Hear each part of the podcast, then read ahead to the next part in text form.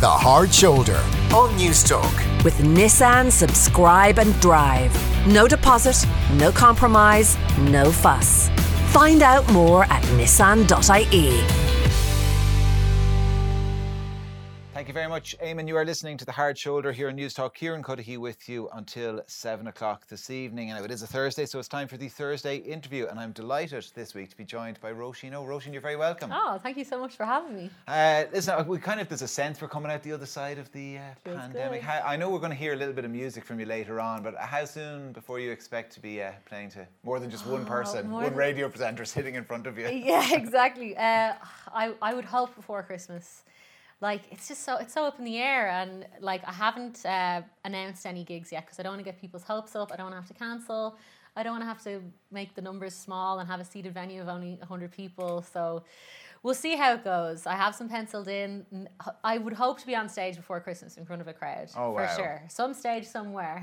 and how exciting is that prospect? Really exciting. Really exciting. Today I had my first rehearsal with some band members in such a long time and I, I can't In get this- person? in person. all of you together? Yeah, like three of us and I couldn't get the smile off my face. Like like oh this is it. I miss it. I miss it so much and playing with other musicians and I'm getting up on a crowd. I don't I can't even imagine that now almost, you know, it's gonna be mega. Uh, is there a sense when you speak to others, like the, the other musicians today or others in the industry, like is there that bit of optimism returning? I know you're kind of you were the first cancelled, you're going to be the last back, but is Yeah. there still some sense of hope creeping back in? I think so. Like a few of my like you know work peers, like True Tides. I was playing with Keen today, and they have a tour booked for October. And one of my best mates is Niamh and Ham Sandwich, and they have a tour booked. So I'm getting a bit jealous now. I'm like, I didn't book the tour. I'm just nervous. But there's definitely a sense of we're gonna get the vaccine. We're gonna be out there. You know, let's plan ahead and just book them. You know. So. Yeah. Well, listen, we wish you the best luck with it, and I know you've got new music coming out, so Yeah. we're going to hear a little bit of it later on. Um, was it inevitable you would end up in this industry? Um, I'm not sure if it was inevitable, but I, from a very young age, yeah, it was all I wanted to do. Um, all I wanted to do was sing.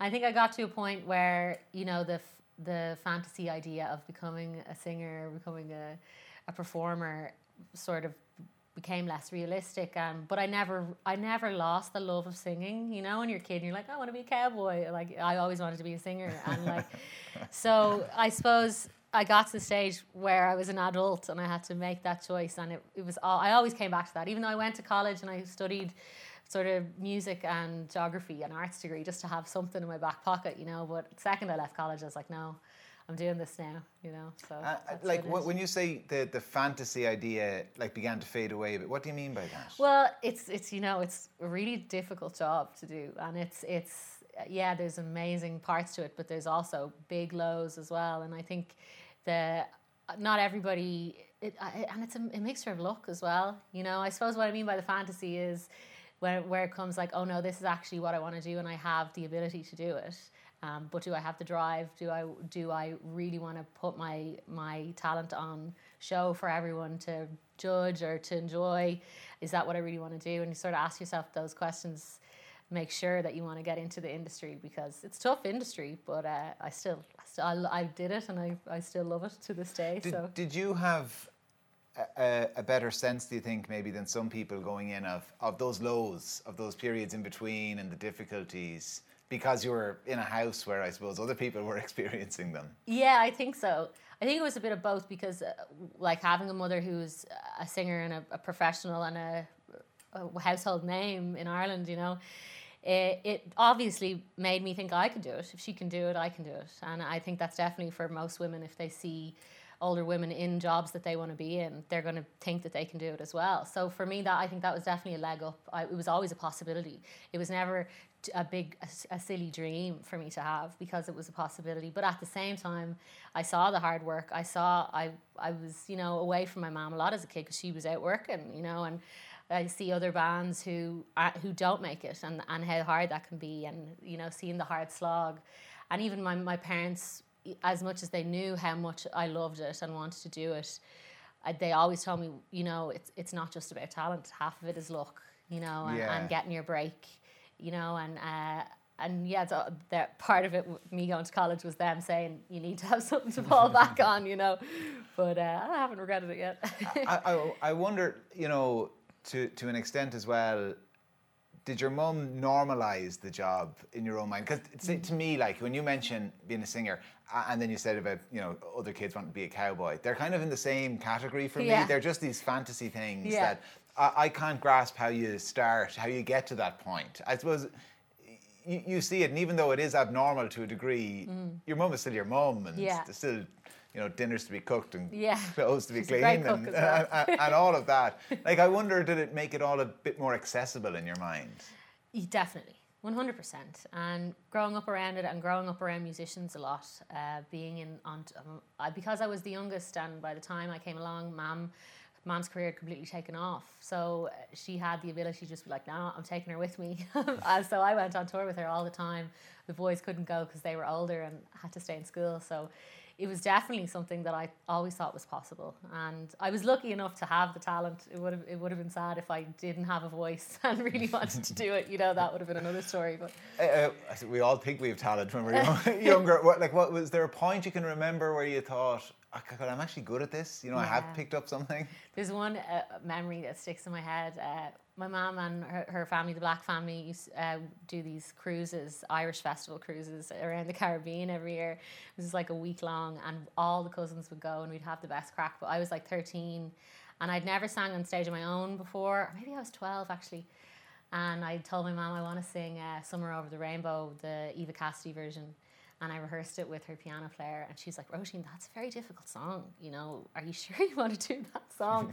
and I was like, "Yeah, I want to do it." And I, I sang it. It was the first time I'd ever sang on my sta- on stage alone like that, and uh, I got a standing ovation. Oh, wow. And I remember going, oh, like it's not just my ma telling me I'm a good singer. I, I actually am a good singer, you know. And that that was that feeling of sharing my voice and people enjoying it and being moved by it. Like it hasn't left me since then. You know, the first time I was on stage, I was playing the recorder, and quite uh, different from you. I, when I got to the difficult bits, my dad told me to do what you do when you get to them. Stop blowing into the recorder. Just move your Just move your fingers." fingers.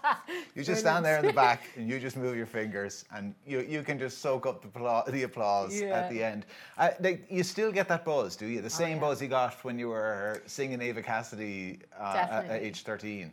Definitely, and particularly with audiences who don't know me. Like I love doing support slots to an audience who doesn't know me and winning them over. That feeling is like they're not there to see you; they're there to see the next band. They're there having a drink and talking to their mates. And if you can get that that audience quiet with your voice, you know that's that's the best feeling ever. Uh, That's interesting. You talk about you like the audience that doesn't know you. Like I wonder, did your mum? Does it come with a bit of baggage? Um, my mom. Yeah. does your mom come with baggage? I mean, your her her being who she is. Does it come with baggage for your career? Like there's maybe an expectation. Yeah, yeah, I think it does. Um, in a way, there is the expectation of what I might be. But then there's like people uh, dismiss me before they've even heard what my music is because they heard I'm Mary Black's daughter and they're not, you know, they're not bothered to listen. Or maybe even the opposite way, like people love my ma and then love me even though they haven't heard my songs, you know, or Yeah. follow me online and things like that. Like and then it's things like this in interviews where it comes up and it, when i was younger i think i was very i was almost resentful about that you know like oh could they not ask a different question now? You know? But now it's like i understand it like she's she's an absolute icon and i'm so proud of her and and i did have a very it was an unusual upbringing compared to maybe your average musician you know mm. and um, but i wouldn't change it you know I, I, on top of yeah maybe it's harder for me to get through my my get my own music through to people because they just want to talk about my mom. But at the same time, I have this I have this network and this community in my family who I have my back and and will give me their advice for free and without judgment. And I always know that it's with my best interest at heart. So I, I definitely have that leg up on people whose parents aren't in the music industry. So, you know? so, th- so then, when you were younger and beyond your band, then what what what were your musical influences? Where else were you soaking up all of this influence from? Um, it changed a lot. Like when I when I was a kid, I loved Destiny's Child and TLC and like R and B vocals with mad harmonies. Like that was I would just sit in my room and sing those songs over and over. But then I also had the influence of my brothers who were into Blur and Oasis and Radiohead. Like I loved Radiohead. I've, I've like it just changes all the time. To be honest, then I went on I, like uh, my friend group who love like The Strokes and Arcade Fire and Red Hot Chili Peppers. I'm a huge Red Hot Chili Peppers fan. And then like old stuff like James Taylor. Joni Mitchell is my idol. So like that's it's such a it's so many different influences to be honest. And I feel like my music from when I did my first album to now has completely changed. I was a lot more folk folk orientated then because Joni Mitchell was that huge influence at the Yeah. time. And now I always feel like I'll keep folk some some semblance of a folk of vibe in my songs, but it has come in with more synths and more guitars and more loops and just more of a pop sound, which I'm loving. I think I was uh, nervous of. Uh, I was like, I can't be a pop. I can't be a pop singer. Like, I have to be. Have to have more heart. But I love pop music. Yeah. You know? I Yeah. just like it's the best. Like, and I'm not going to be worried about other people's opinions of my music anymore. I think that's what. Uh, what I, Had you a bit of snobbery about it? Like I even I yourself, you thought like, oh, yeah, pop music. I, I did, even though I loved it so much. I don't know why I had that because pop music is amazing. I think sometimes with like my friends, like uh, like going to all these Red Hot Chili Peppers like gigs and thinking, well, I, I you know I love this. I can't be a pop star, you know, like. Mm-hmm. But then at the same time, I go see Beyonce and she's unbelievable, Yeah. like you know. So I think I for me, I feel now as long as I'm loving it, then I think that genuine love of the music you're making will come through to the audience and they can, you know, relate to that and see that it's real. And is it about then finding a sound that is going to be uniquely your own and sticking with it, or is it something you imagine will always evolve? If we're speaking again in a couple of years' time, you'll say, "Oh, I had the folk thing, and then I had when I brought in all the synth and the guitar and a bit Yeah. more of that, and it was popular." And now I'm well, now I'm back on full Red Hot Chili Peppers. Yeah, I mean- yeah, that would be great. Actually, really do that. Um, no, I think yeah, I think it's always evolving. I think, I think most artists do. Like you hear album to album, there's changes, and for for me, I think it, I'd I'd get bored if I if I kept doing the same thing. You know, every album you want like hear new sounds and be like, wow, I've never done that before. Let's try. Let's bring go down this rabbit hole with this sound. And yeah, I love that. And and even thinking about the folk thing, like my first album, it was definitely heavily folk influenced. But now in my mind, I'm like, maybe I'll go back like in another five years and do a really folk album, just me and a guitar. You know, that those types of things. It's Yeah. just sort of where your where your ear takes you, where your heart takes you at the time. You know. And have you have you got to a point where you feel you've got that freedom? Like you, you could Mm. do it. Yeah, I think so. I think at the moment I feel like, you know, I I've I did the Roisin O and then I was in a band Thanks Brother for a couple of years and we did an EP and we had a whole plan during before uh, during lockdown. Before lockdown we were on going to be on tour in America. We had a Irish tour planned and that was all scuppered. And it was only really because of that I think that I started thinking about Roisin O the doing the Roisin O stuff again. And I wrote one song and I was like this is a Roisin O song. It felt like it was me and it didn't suit the sound of the band and I felt like I had to go there. I, ha- I have to have people hear this song because I was.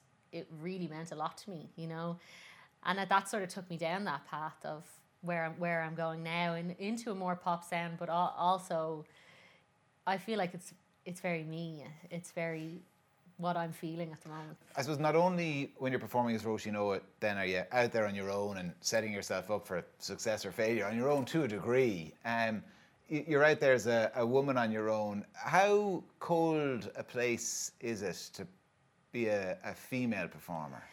It is hard. Um, I think it is hard as a female, but at the same time, I think I, I do have. Uh, I, what's the word now? I'm trying to find the right words here. I think because my mom did it, I don't see myself as a female.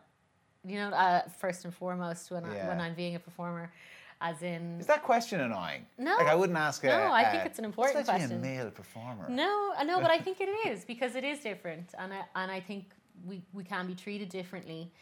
I suppose growing up and seeing my mom, that she's not an instrumentalist, but she she completely um, you know orchestrates the, this group of five men who are the absolute tops of their game in terms of instrumentalists, and to see her do that with no degree or musical experience in in terms of instruments, you know, she held her own in, in a whole van of men for how many years. And i think seeing that it, it made me like that as well and very uh, like confident in myself in ways. And i think uh, it's hard to come into the music industry as a woman because if you're with a group of men they're always going to say ask the men the question. You know, if it's about my guitar, you're going to ask the other guy. that still happen? That still happens. Like, uh, so what are you doing with guitar? And John would be like, why don't you ask Roisin? It's her guitar. like, you know, and they just assume that I don't know maybe what I'm doing. Sometimes that's not everybody, you know, and, and I, I wouldn't paint everybody with the same brush, but it happens to women and it doesn't happen to men.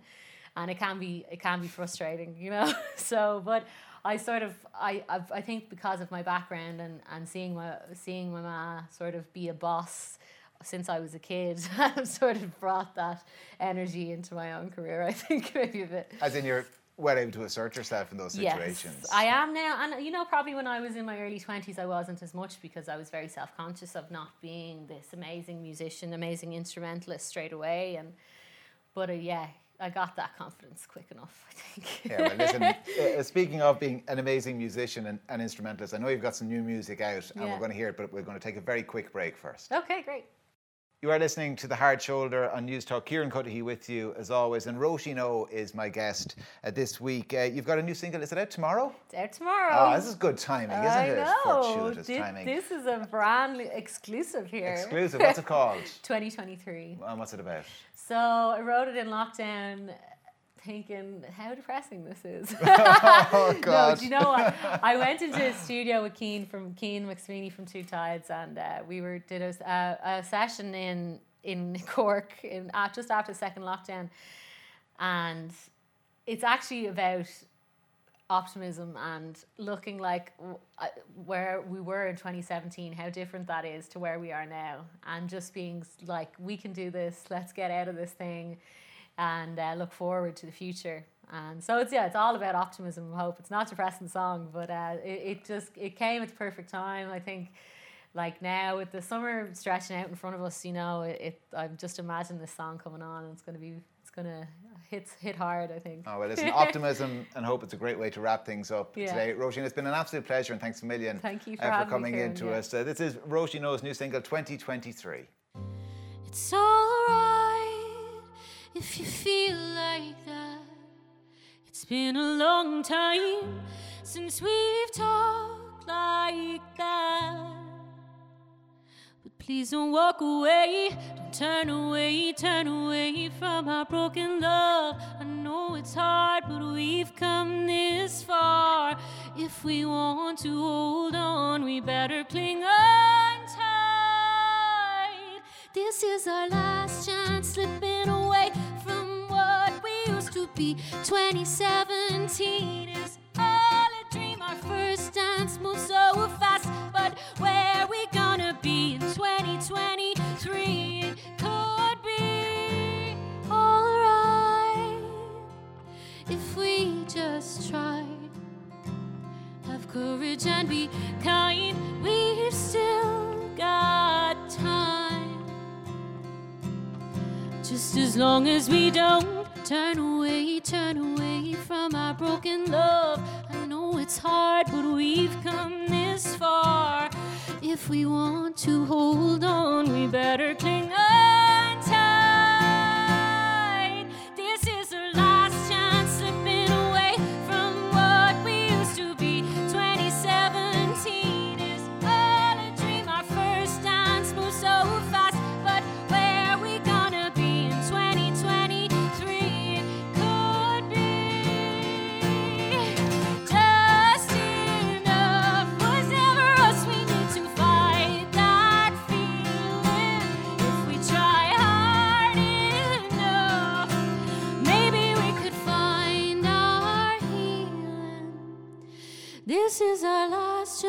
slipping away from what we used to be. 2017 is all a dream. Our first dance moves so fast, but where are we gonna be in 2023? This is our last chance, slipping away.